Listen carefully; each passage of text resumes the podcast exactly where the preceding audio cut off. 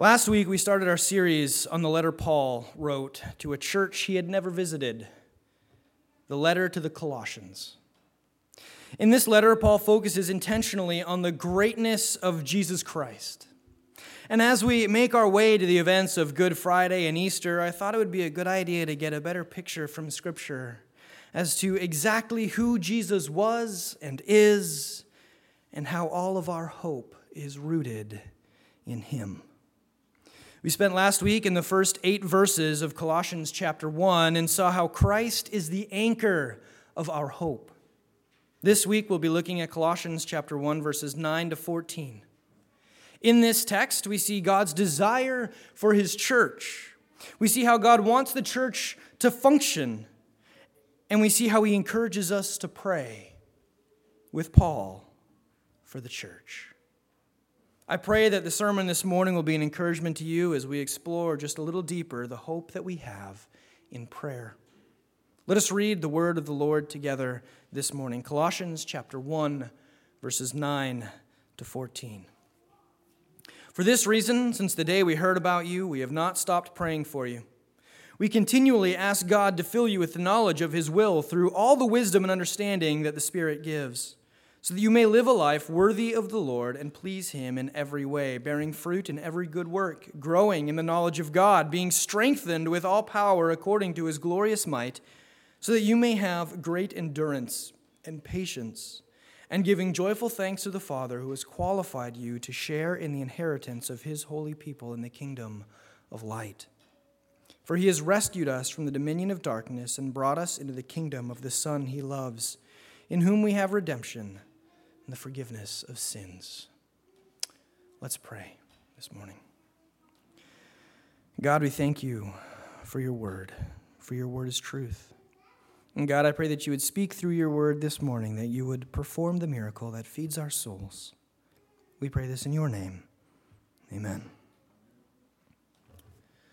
Last summer, in the middle of the night, I was woken up feeling a, a, strong urge to pray for my dad and the crew on his boat.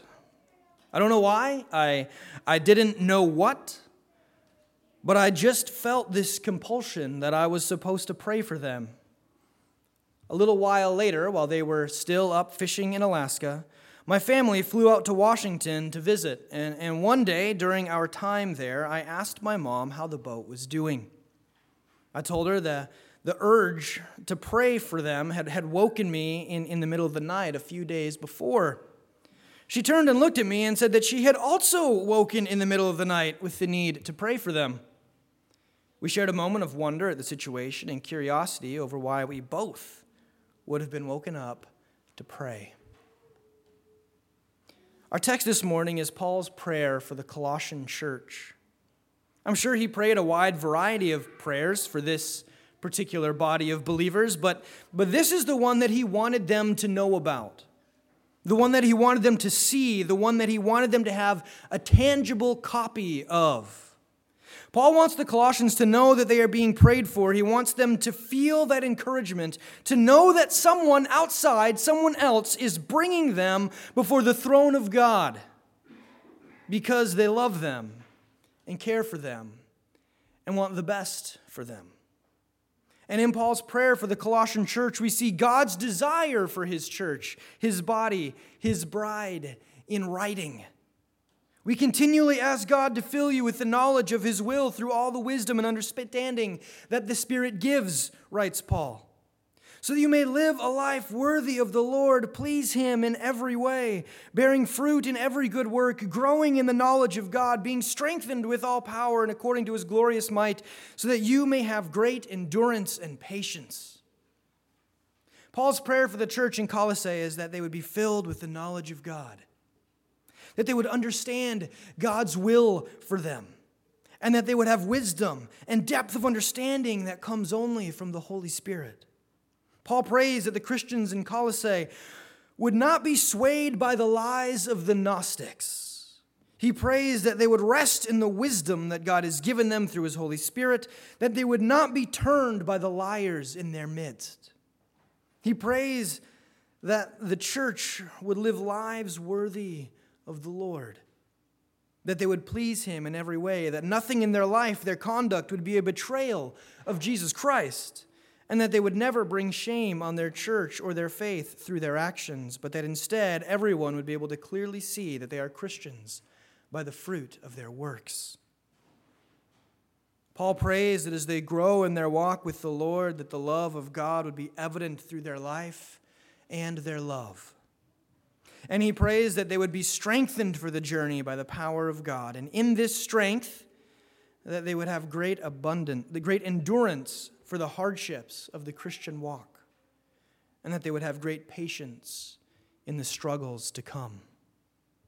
Wow. What a prayer. What a vision. What a hope for the church. And as we see God's will for the church reflected in Paul's prayer for the Colossian church, it begs the question how are we doing with that? Are we the church that God desires? We know that the church is made up of God's people, and so the further question is are we the followers, the children, the Christians that God desires? Have we rested in the will of God, rested in God's desire for our lives and His direction for His church, and not been corrupted by the agendas of the world around us? Or have we succumbed to the social, political, and relational pressures put forth by the influence of others?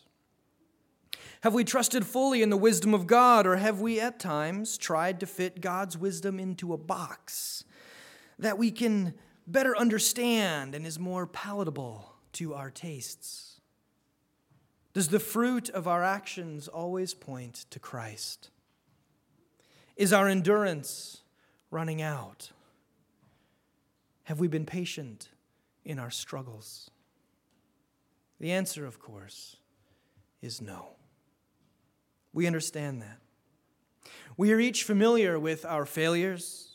We have intimate knowledge of our own doubts. We know that we are not all that God has called us to be, and we are not resting in all that He has given us. And so that's why He sent Jesus. Jesus, the Son of God, sent to earth, born as a man, but though fully man, did not sin. Jesus, who lived the perfect life that each of us could not, and in spite of his perfection, it was Jesus who took the sin of the world upon his shoulders. It was Jesus who became sin for us on the cross. And there on the cross, abandoned in our place by God, his Father, Jesus died. And then three days later, he rose from the dead. And in so doing, he conquered all that sin and death and all that the devil could throw at him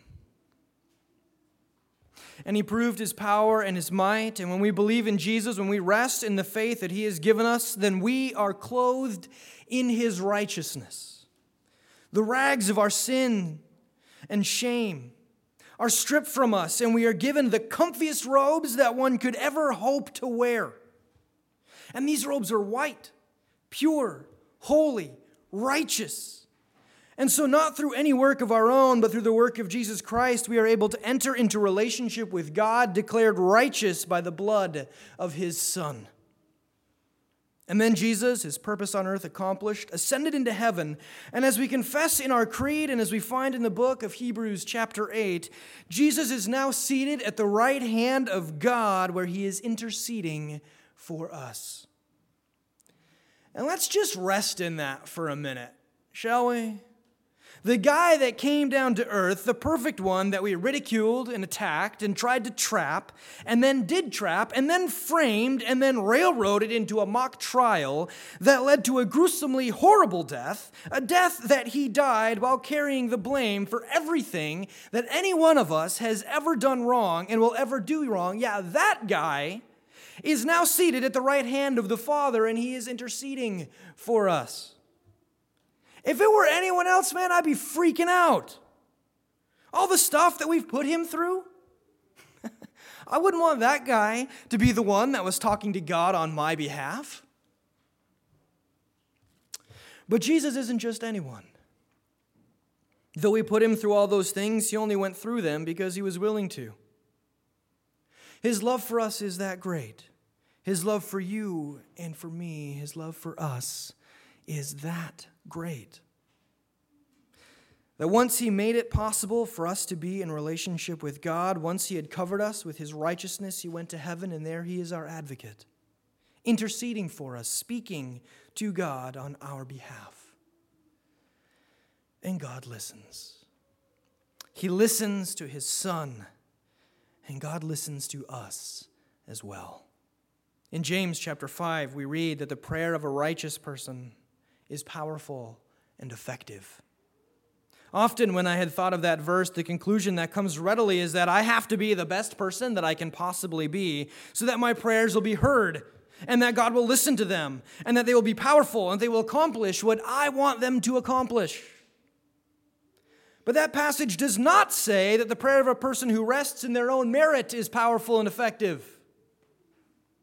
It says that the prayer of a righteous person is powerful and effective. And as we have just explored, we are only considered righteous if we have been clothed in the righteousness of Christ. If we are believers resting in the faith that He has given us. It's amazing to me that a verse that is intended to encourage us can, in fact, feel more like a barrier.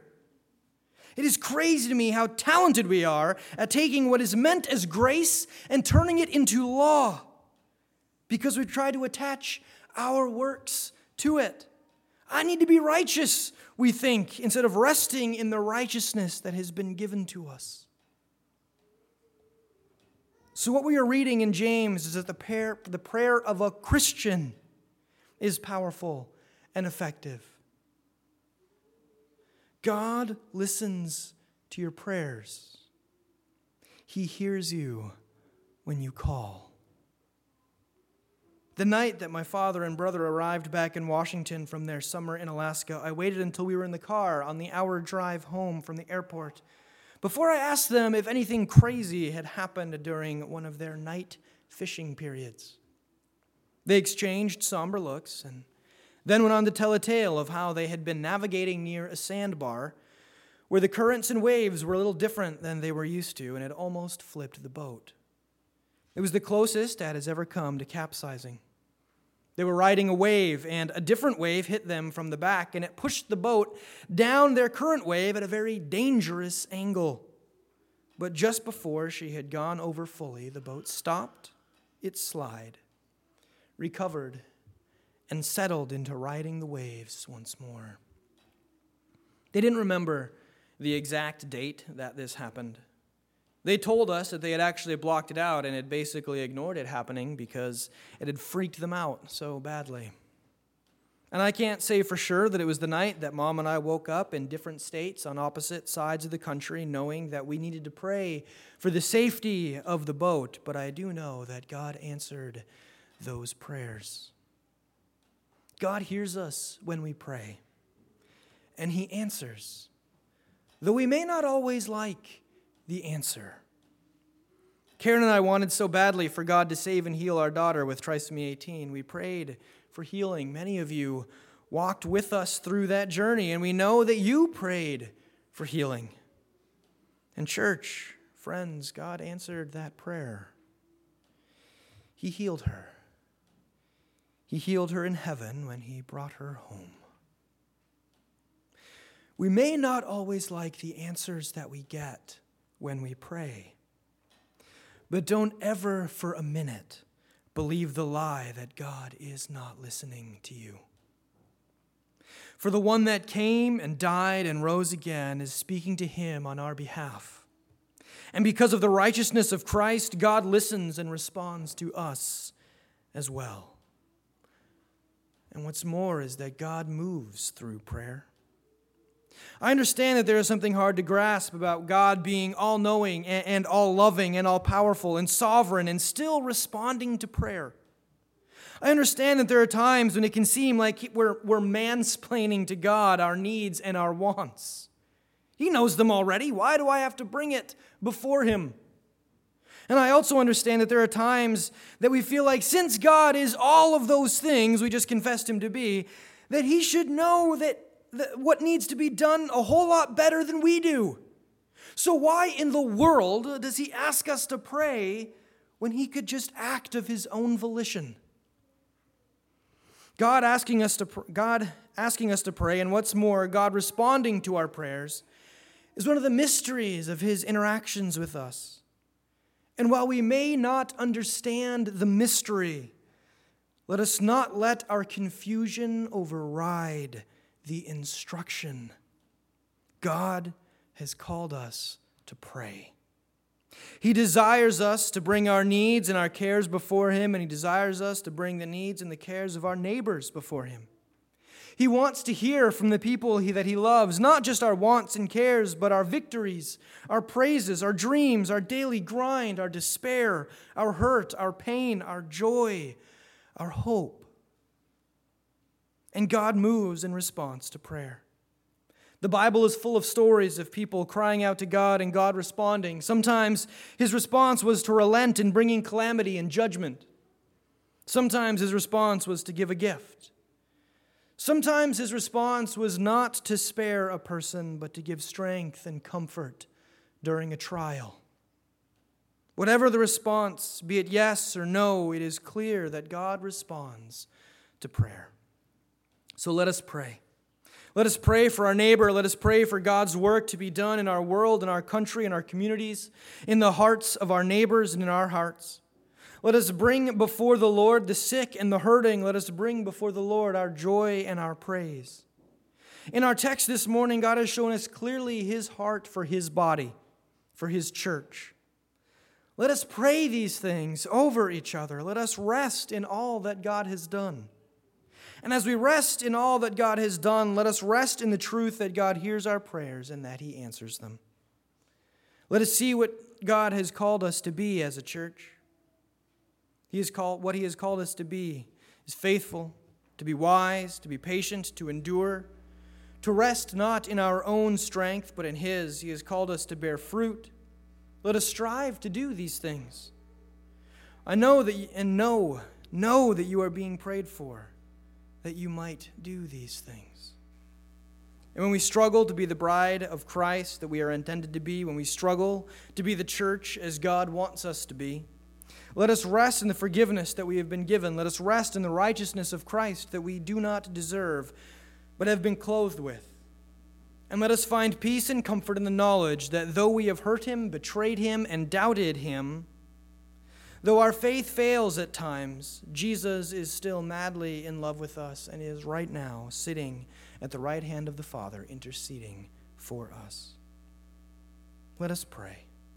And as we pray, may we find rest. May we find hope in Jesus. What a wonderful, fantastic, and loving God we serve.